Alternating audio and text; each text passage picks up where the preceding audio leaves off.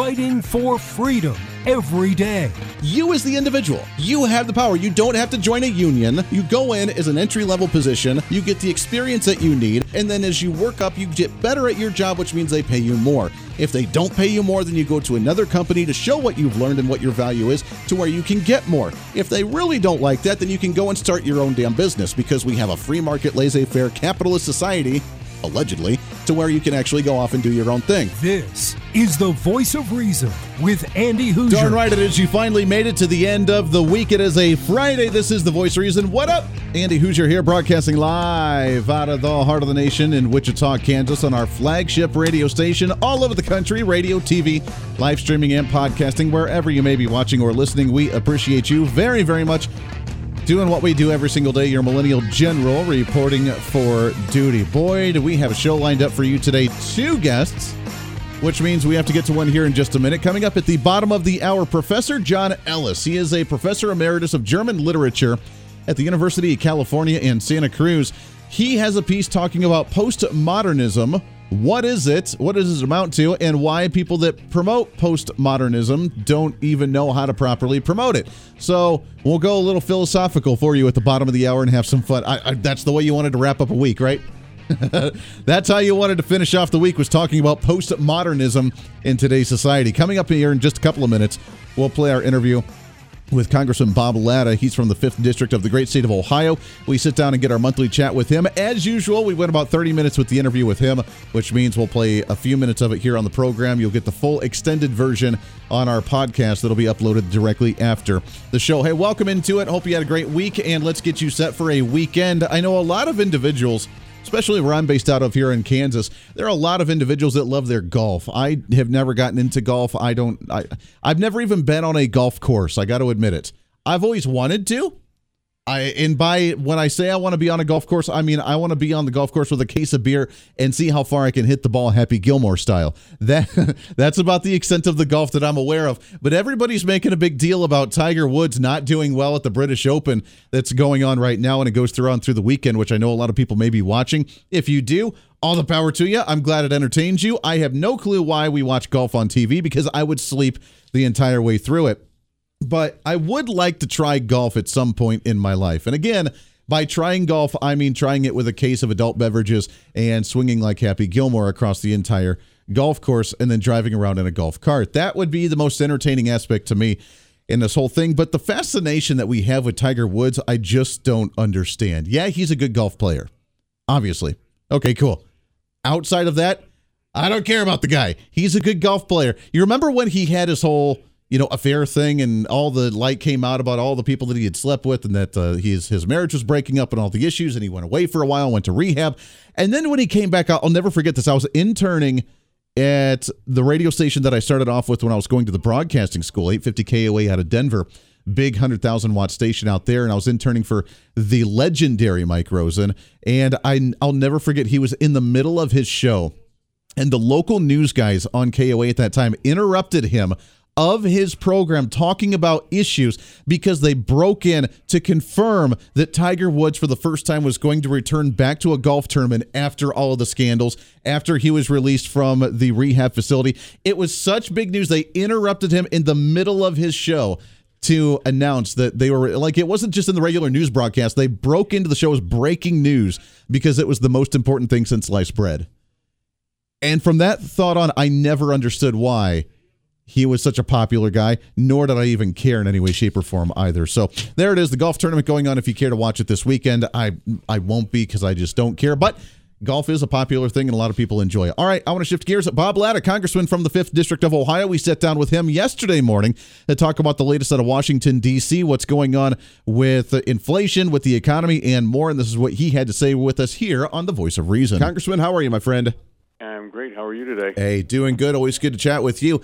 Lots of stuff to talk about, obviously. We just saw the uh, the reports just in the last day or so about inflation for the month of June officially hitting nine point one percent. Consumer prices on many issues and at local levels even hitting, as some are saying, near twelve point six percent overall with consumer goods. Gas prices are still skyrocketing across the nation. Congressman, this just keeps getting harder and harder to just be able to afford the basic necessities. Well, you're absolutely correct, because several things are going on. When you think about nine point one percent inflation rate, we, were, we weren't even talking about inflation when uh, President Biden came into office. And when the Democrats on their own last year passed a one point nine trillion dollars bailout bill, uh, which did nothing except uh, sent money all across the country that uh, the areas that didn't need it, that, that you know, you don't pay for something, that's a problem. The infrastructure package they they passed uh, last year also uh, didn't really uh, do anything there either. Uh, you know, it's it's one of those things that when I say didn't do anything, they didn't pay for it. And so you put all these things adding up and not paying for these uh, pieces of legislation, it catches up. And so when the federal government is out there, uh, you know, spending so much money, uh, it's going to do this. And, you know, and also uh, last year when you th- think about that, the, uh, you know, we were paying people uh, an extra six hundred dollars and then three hundred dollars on top of their unemployment instead of, you know, getting back to work. That didn't help. Yeah. So now you're looking at ninety-one percent unemployment inflation out there, and you know gasoline's up almost sixty percent now. And then the other thing that you know, just that you know, the, as you said, the necessities out there. You know, food prices are gone up about ten percent. And my when my uh, wife had asked me if I could stop by the grocery store, I was walking through uh, the meat department. I happened to look down. A pound and a half of bacon was twelve dollars. Mm. Good golly. So, you know, you start looking at these numbers out there, and then you think about with oil prices and, uh, you know, natural gas prices, and it's all, and again, it's all self-inflicted. And when it's, it, and so when you got the President of the United States, you know, uh, over in the Middle East right now begging for oil, that we should be taking care of ourselves. And at the same time, they're taking a million barrels of oil out of our strategic petroleum reserve every day. And he wants to take one hundred eighty million barrels out. The problem with that is we're going to have to put that uh, that oil back in at a higher price. The taxpayers are going to pay for this double. Yeah. So it's it's all it's you know you look at the, over the horizon. There, there's no good picture out there. There's not a good picture, and like you said, I mean, we're depleting our oil reserves, which when Joe Biden first got into office, pre- former President Donald Trump had replenished those reserves. We had a full t- uh, full reserve, a full tank of gas, essentially, for the nation overall as a safety net and a backup. We were uh, producing domestically to where we were actually a net exporter overall, and we are in a good shape now. We're depleting the oil reserves, and it's not even going into our own, uh, which is not going to do a whole lot since we consume anywhere between twenty-three to twenty-four uh, million barrels a day. But uh, getting rid of a million barrels a day out of our reserves, it's not even going into our system, Congressman. It's going out and being sold on the global market. In fact, then we had Hunter Biden actually selling it to, you know, nice little energy companies that he's tied with for some kickbacks over there. But it's being sold back to them while we're begging for more to be sent in. I, I mean, this just doesn't make any sense to me. Well, again, you and I have talked about this. You know, on day one when this president killed the Keystone X L, that was, that, that brought in eight hundred thirty thousand barrels of oil in from Canada every day. And, we, you know, we can become North American energy independent here. And, it, and then you look at uh, what he's done to our oil uh, and natural gas leases, onshore, offshore, making it. And then the president turns around and blames the oil companies that they're price gouged, and then he blames the local gas station that they're charging too much for gasoline, that the president doesn't even know that the vast majority of gas stations out there are owned by mom and pops out there. It's, they're not owned by the oil companies. And there's only about a one to two cent uh, profit range in there. And as the Federal Trade Commission said about when the president was talking about price gouging, he said, hey, look, it's it's not uh, price gouging, it's called the market. Yeah. And uh, the, the problem is if you put uh, you take more oil offline, and then the president can't understand why refineries can't uh, go out and uh, refine more oil. Well, wait a minute, that's because they've made it so hard for refineries to get permits to do what they've got to do, and that the, then they turn around and then they get the Security and Exchange Commission going after uh, uh, energy-producing companies. And it's like, you know, you you're, you just can't you can't expand, you can't bring more up, you can't do more. And so this is you know, really, it's, and I've said when it comes to the petroleum uh, products out there that we have to have and the natural gas, that, uh, you know, this president, when you're robbing the Strategic Petroleum Reserve, that, uh, you know, that's there for a national emergency, not for being inept or uh, incompetent in what you're doing. Yeah, that is very true. Now, we're hearing words from areas like Texas that are starting to see some brown and blackouts because the uh, grid is strained because of, obviously, the high temperatures and the heat. Uh, I live in Kansas, and we're starting to not quite see it here yet, but they've been warning about potential brownouts and blackouts with that electric grid. I mean, but state of Texas, especially when they had that cold front a few years ago, they weren't allowed to turn on additional coal plants to try and put electricity back into the grid. Now we're seeing the same thing, but on the heat side with people trying to run their air conditioners uh, as we continue to move down this road of green new energy and trying to go all electric and trying to get electric vehicles. You and I have talked about this quite a bit on the program, but I mean, uh, are we going to see more of this across the nation with a strain on the grid energy wise because of this movement towards green new energy? And as the temperatures either get to be extreme cold or extreme hot throughout the year, that we're going to see more and more brown and blackouts across the nation? Well, I can't believe it's been this many years ago. Back in two thousand eight, Republicans in the House, we put forward a proposal calling an all-above energy policy. That's everything from nuclear to clean coal, natural gas, uh, hydro, uh, and then your alternatives. But the one thing that uh, doesn't get discussed enough is what we call baseload capacity.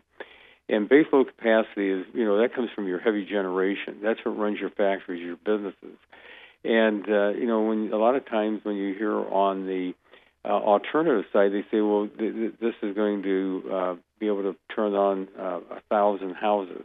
But people have to listen to what they're saying. They're not saying, you know, like in my area with eighty-six thousand manufacturing jobs, with heavy manufacturing going on, that we've got to have ba- that heavy base load to do it. And, again, we can't do it without, without you know, the your traditional uh, areas.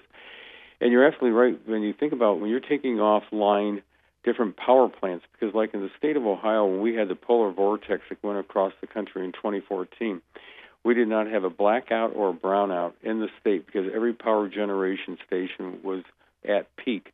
Mm. But, uh, you know, we, since that time we've seen, because it's very difficult to meet all the E P A regulations, that the plants have been going offline.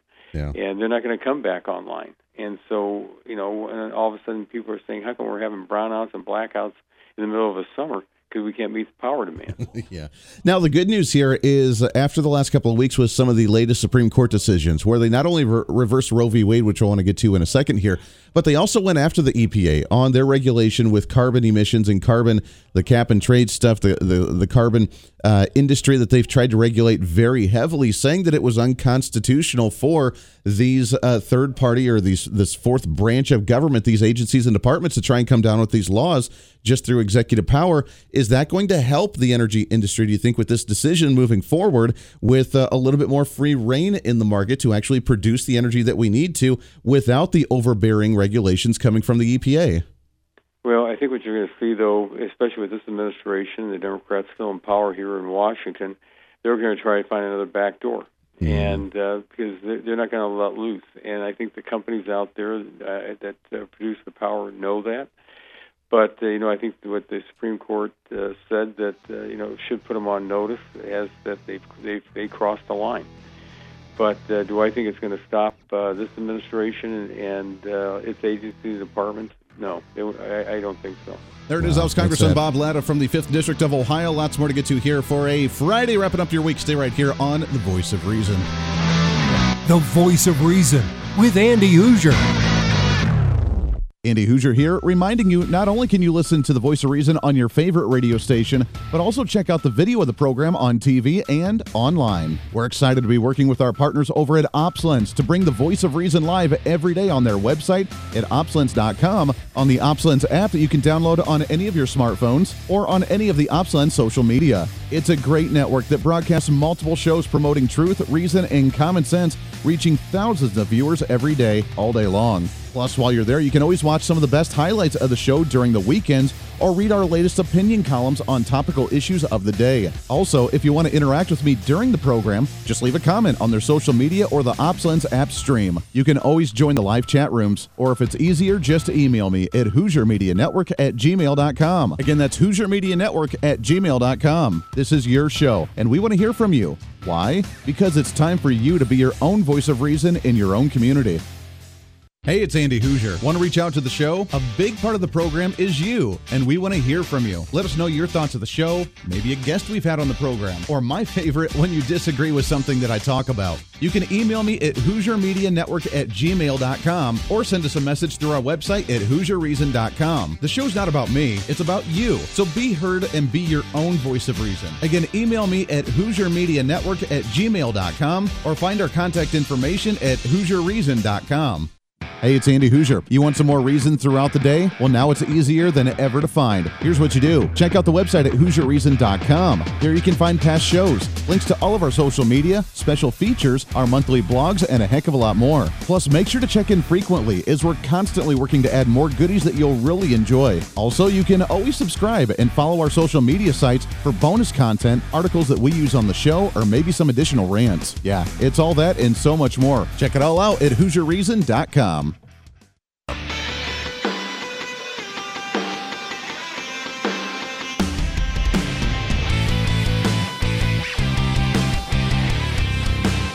Bring some reason into your day. This is The Voice of Reason with Andy Hoosier. Welcome back into the program. Thanks for hanging out with us today for a Friday. You know what's funny about this economic uh, conversation that we've had over the last day or so, and we appreciate Congressman Bob Latta from the fifth District of Ohio. Uh, for those that don't know, by the way, we get him on about once a month. It's always great to chat with him. He is a good friend of mine. He was the district that I lived in growing up as a kid and in college and just in the last couple of years. So, and he's been there for a while, and we appreciate everything that he does in Washington, D C. He always gives us a lot of time.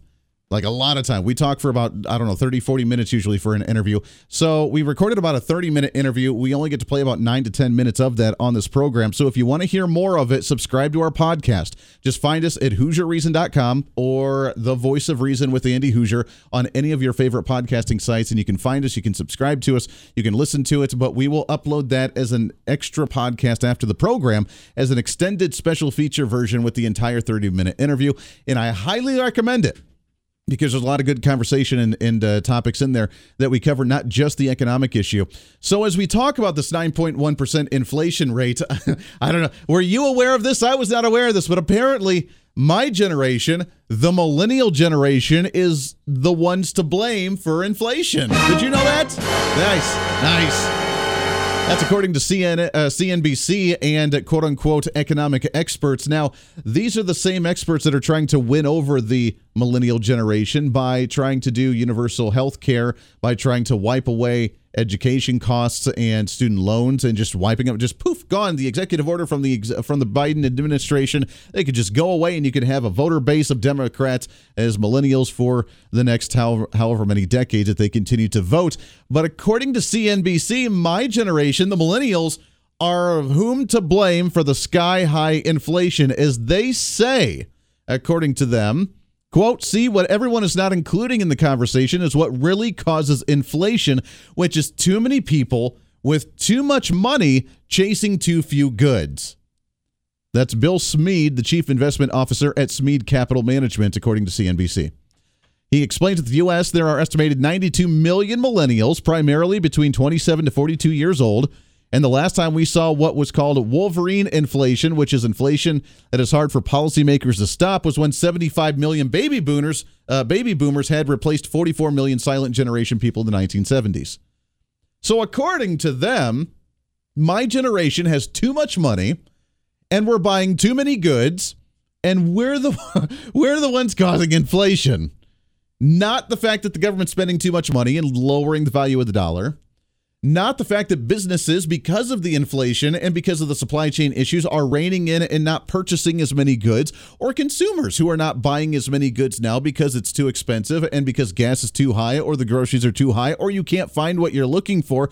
Not because of the Biden administration's foreign policy, to where we have ports that are full with ships that are just docked there ready to be unloaded that he doesn't want to unload. So that way that's causing a strain on the system.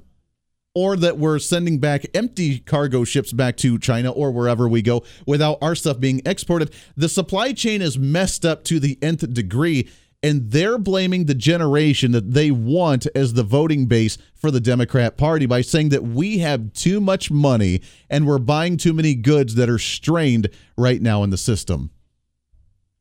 I'm not sure how that makes any sense right now. First off, no, my generation does not have a lot of money. First off, the ones that are more on the progressive liberal side of the aisle, they don't have much money because they usually don't hold jobs because they're the professional protesters that live in their parents' basements. The millennials that do work, like myself and so many others out there, are the ones that are trying to go paycheck to paycheck right now because we haven't had great inflation or great economic opportunity for us to do well. And when we did, you guys crashed it with a covid nineteen pandemic that locked everything down for two years. So please tell me how my generation, where I'm thirty, right now, has had all this opportunity to gain all of this wonderful wealth, to be just rolling in cash, to be buying up everything, because we just have all this expendable cash that's straining the system to cause inflation. No, no, no, no.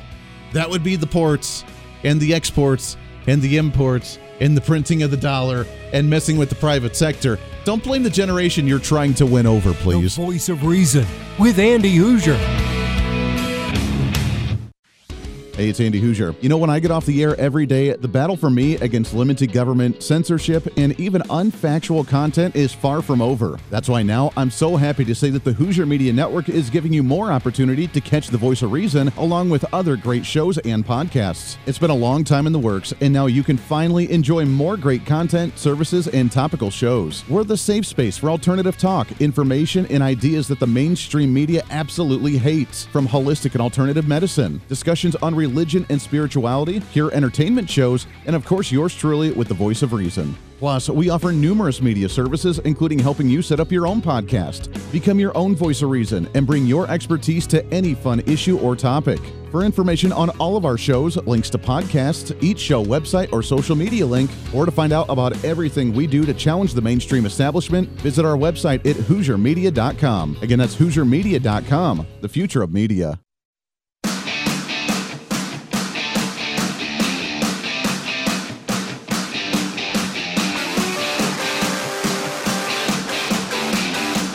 When Reason Meets Radio, you're listening to The Voice of Reason with Andy Hoosier. Oh, reason, common sense, rationale. You know, it's funny. The millennial generation, my generation, apparently are the ones that are causing inflation. We just have way too much money. We have all this expendable cash, and we're just putting a strain on the system. That's according to the latest experts from C N B C right now, saying that my generation's causing that nine point one percent inflation, because we have all this expendable cash and, you know, buying all those avocado lattes and things. Good golly. Which, again, I apologize for my generation. I'm sorry. I'm sorry.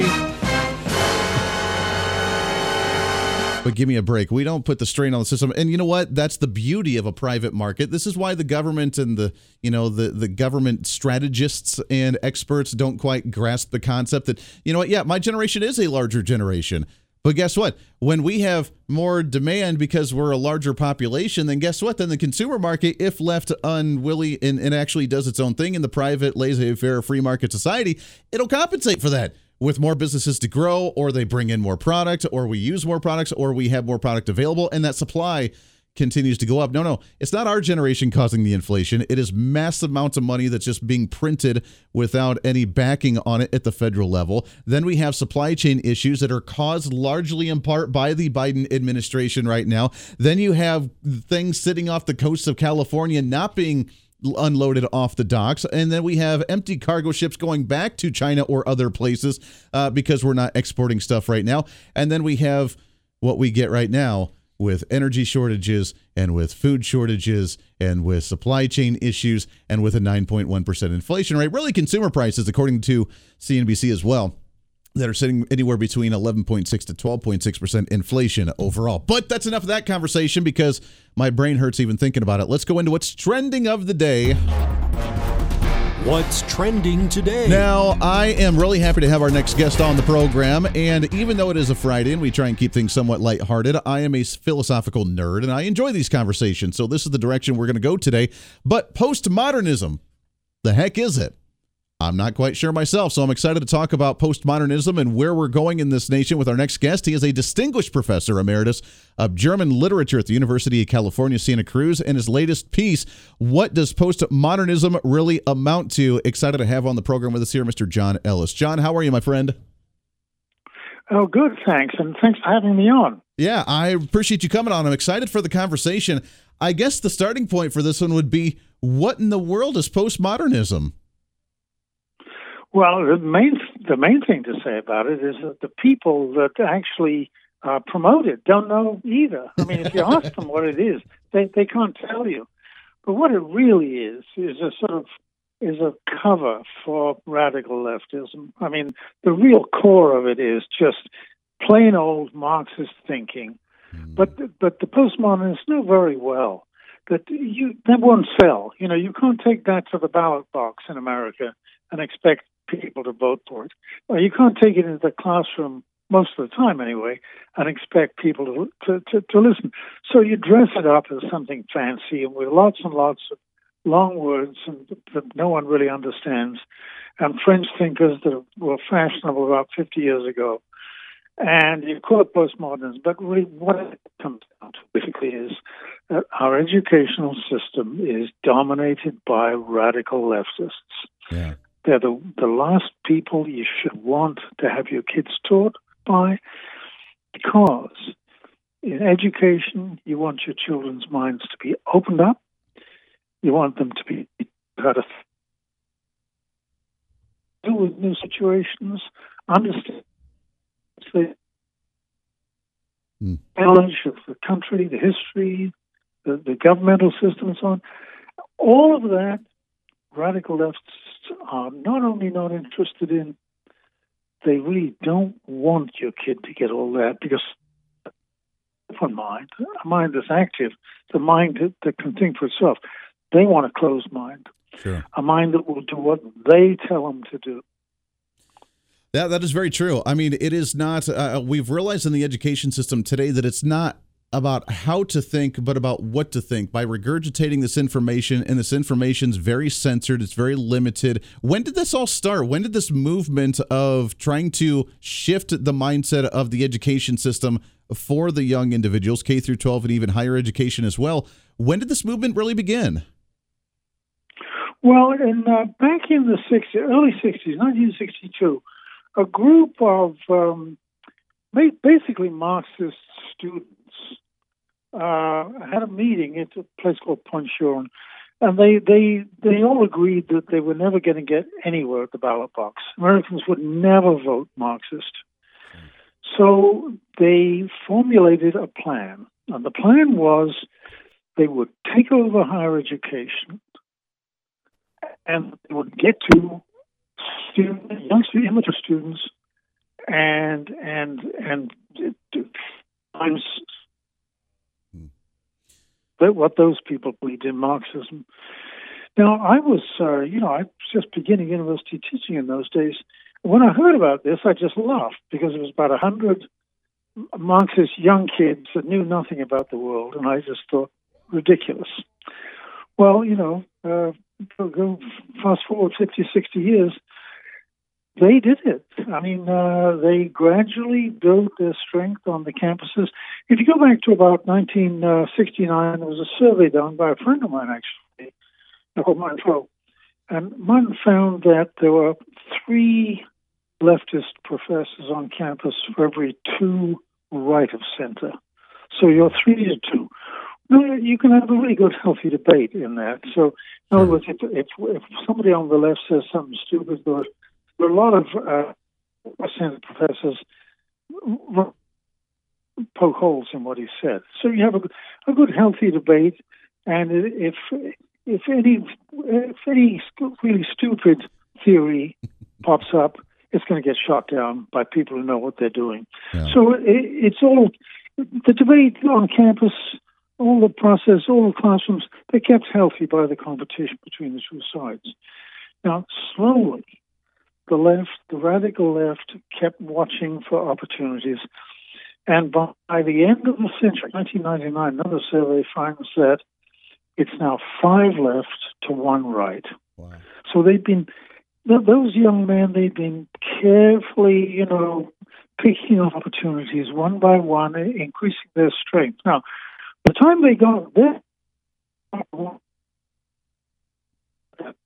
and at that point the floodgates opened. And for the last twenty years, we've had nothing but leftist hiring.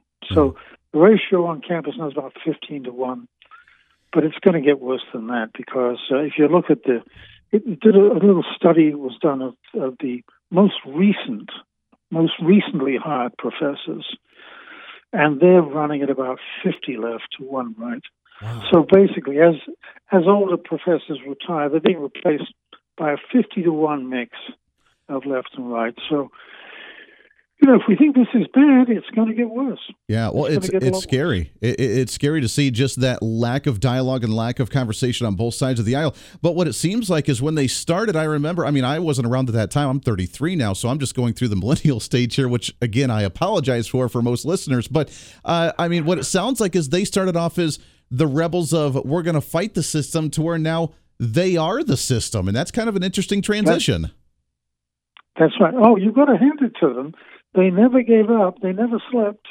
And we, all the rest of us, didn't really realize the extent to which they were making progress until it was too late. I would say it was too late by by about the turn of the century. Wow. They controlled the campuses by that point. Uh, they kept on telling us, it, it, I mean, basically there were people like me saying, we got to stop doing this. I mean, we, you know, we've got to keep a good balance on the campuses. And the left would deny that that was what they were doing. They were saying, well, we were simply sort of witch hunting them. Yeah. But in fact, uh, by the time you get to about two thousand ten, when it was, was something like about twelve to one left to right at that point, that's the point at which they stopped denying they're doing it. Wow. And at that, they harass conservative scholars. I know personally half a dozen people, uh, older older scholars in in uh, universities, who are at this moment their colleagues making their life a misery to try and get rid of them.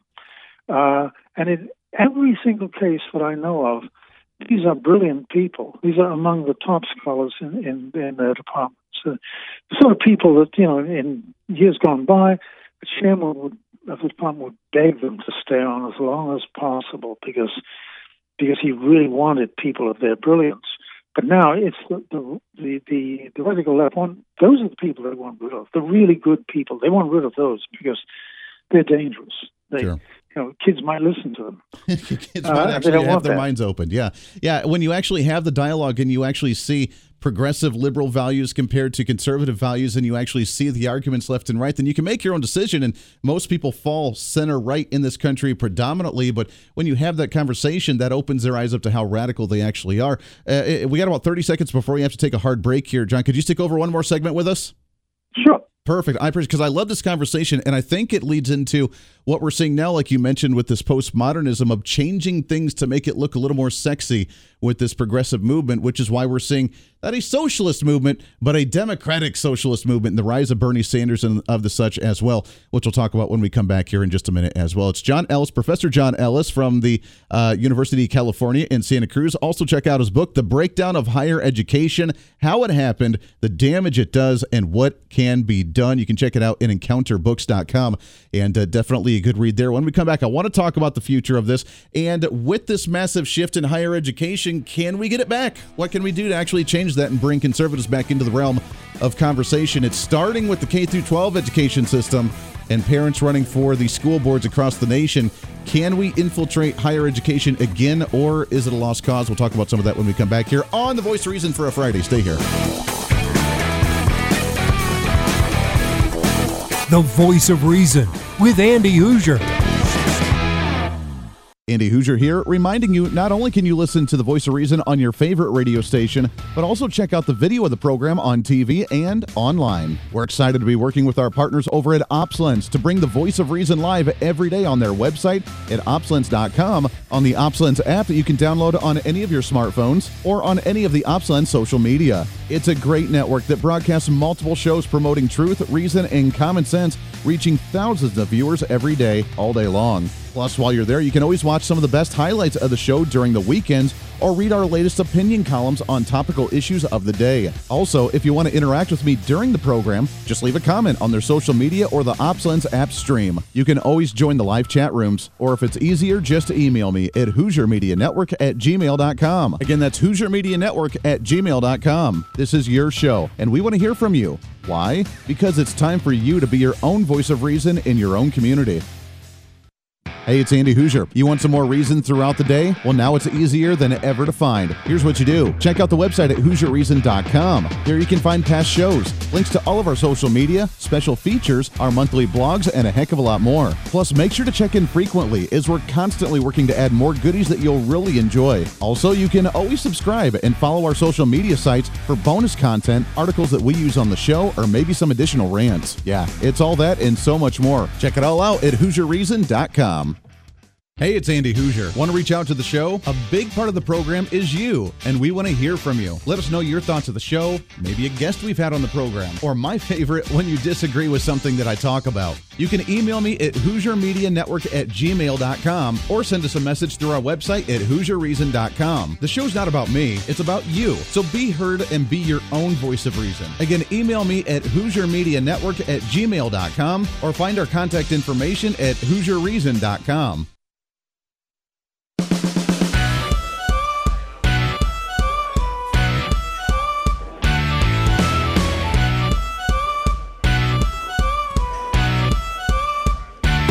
Fighting for freedom every day.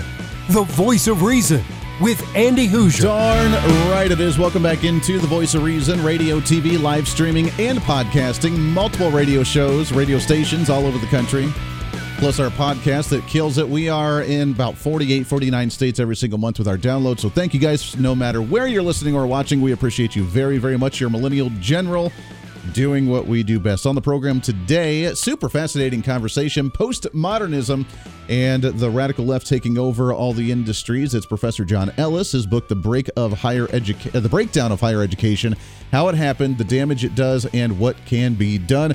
Uh, John, let's talk about this whole movement. Let's. I, I love the term like Bernie Sanders used, this democratic socialism, and how it's this new flavor of socialism, you know, because it's not really socialism, but it's almost like it, and we vote for it. I mean, is this kind of what you're talking about with this postmodernism, trying to flavor these things up again to make it look cool? Yes, something like that. I mean, uh, the left knows that if it speaks up honestly and says, this is what we're going to do, no one will vote for them. I mean, that's always been true, I think. Uh, uh, although less true, it's, it's more true now because uh, they've had a whole generation of university students who have graduated who they've brainwashed. Yeah. So actually, you'd have now about, uh, I think the last survey found that uh, young people under the age of thirty, they go for socialism by about fifty percent. Now, that's a huge number. I mean, sure. You know, never seen that in this country before. But um, but for the most part, without the brainwashing from the universities, socialism wouldn't sell at all well. So, but you you you you always find uh, uh, the, the hard left, especially, trying to disguise what it's going to do. Sure, that is very true. Uh, yeah, yeah. Now, we got just a couple of minutes here, sure. but I but I need to ask you, moving forward here, is is there a way to take this back? I mean, we're starting to see a little bit of a growing movement with the K through twelve education system, with you know the critical race theory and the the L G B T Q and the yeah. identity politics, and parents taking over school boards again. When we've kind of uh, just ignored that side and just thought they were going to run efficiently. And I think COVID woke a lot of people up there. But can we take back universities? Can we bring back conservatives to where it's not a fifty to one ratio? Or is it kind of a lost cause? The thing is to face up to what the real problem is. The real problem is this. You not only have a fifteen to one ratio of left to right, but it's the, the, even the people who are there, leftists, they're not academic people. They're political operatives. Sure. So in other words, it's not just that they're academic teachers who happen to be on the left. They're not that at all. They're, they are they're political activists first and foremost. Now, what it do is look squarely in the face of the problem. That they have universities, that staff, and classes who are not academic scholars. they're not anything like what you think. You think you're teaching. Hmm. No, I think Trace we... that. You realize that you can't persuade these people because they're not like you. They don't have your values in mind. Sure.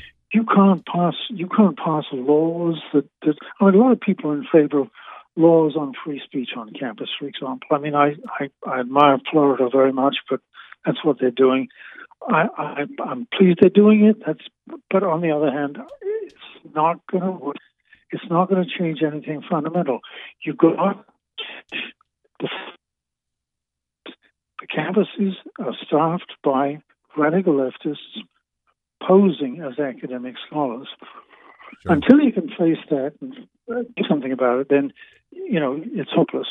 Now, the only thing I, I, I can suggest is this, that a lot of public money goes to support universities. I mean, tuition paid by parents and by students. There's taxes paid by tax in states for universities. Yeah. Uh, foundations provide support and so on. I mean, simply billions of dollars of public money to support this thing that is a fraud. Yeah. The money money is put in the nope. belief that they're getting academic teaching of their kids, but it's a fraud. They're not getting that. They're getting they're getting political results. Yeah. Well, maybe maybe it's time for a bit of a Yeah. Well, may, yeah, maybe it's time for a bit of a reform, and I think they're going to have a wake-up call and more people start going back to trade schools, and we see that cycle going yeah, back on that yeah. front. So, John, we're out of time, my friend. Well, I could talk to you forever. It's a great conversation, but we are all out. It's Professor John Ellis, The Breakdown of Higher Education, in his book. John, I love the conversation. Let's do this again real soon, my friend. Thank you. Hey, yeah, appreciate that very much. All right, podcast up in a little bit. We're back at it on Monday for a whole new week. Until then, have a great weekend. Try and school, stay, stay cool out there. If I can speak on the radio, this is The Voice of Reason. I'm Andy Hoosier. We'll see you on the radio Monday. Hey, it's Andy Hoosier. You know, when I get off the air every day, the battle for me against limited government, censorship, and even unfactual content is far from over. That's why now I'm so happy to say that the Hoosier Media Network is giving you more opportunity to catch The Voice of Reason along with other great shows and podcasts. It's been a long time in the works, and now you can finally enjoy more great content, services, and topical shows. We're the safe space for alternative talk, information, and ideas that the mainstream media absolutely hates. From holistic and alternative medicine, discussions on religion, religion and spirituality, hear entertainment shows, and of course yours truly with The Voice of Reason. Plus, we offer numerous media services, including helping you set up your own podcast. Become your own Voice of Reason and bring your expertise to any fun issue or topic. For information on all of our shows, links to podcasts, each show website or social media link, or to find out about everything we do to challenge the mainstream establishment, visit our website at hoosier media dot com. Again, that's hoosier media dot com, the future of media.